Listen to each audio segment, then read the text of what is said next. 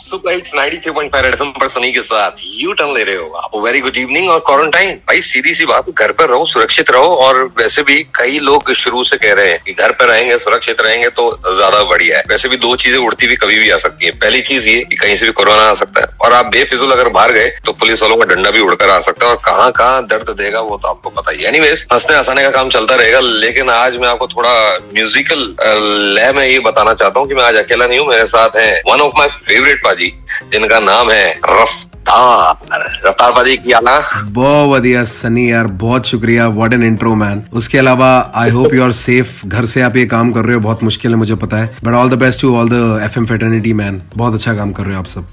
भाई लेकिन भाजी मुझे ये जानना है अभी जितने भी लोग हैं वर्क फ्रॉम होम करने वाले चाहे वो कॉल सेंटर्स वाले हों या बीपीओ में काम करने वाले हों या मैं हूँ या गवर्नमेंट सेक्टर्स के कुछ एम्प्लॉज जिनको घर पर वर्क फ्रॉम होम मिला हुआ है बट आप लोग कैसे काम कर रहे हो घर पर? यार हम मेरा अ, हमेशा ही वर्क फ्रॉम होम रहता है ना हम सबका। हम्म, हम्म, हम्म। तो स्टूडियो में रहने की आदत होती है। मैंने स्टूडियो घर पे ही बना रखा है और मोस्टली म्यूजिशियंस जो है वो अपना साउंड कार्ड और ये एक बेसिक माइक जिससे वो डमी बना सके एक रफ स्क्रैच बना सके वो लेके ट्रैवल करते हैं। मोस्ट आर्टिस्ट जो अपने आप को खुद प्रोड्यूस करते हैं और खुद रिकॉर्ड करते हैं वो इस टाइम पे थोड़ा एडवांटेज में है कि उनका क्रिएटिव साइड ओपन है तो वो काफ़ी चीज़ें बना पा रहे हैं।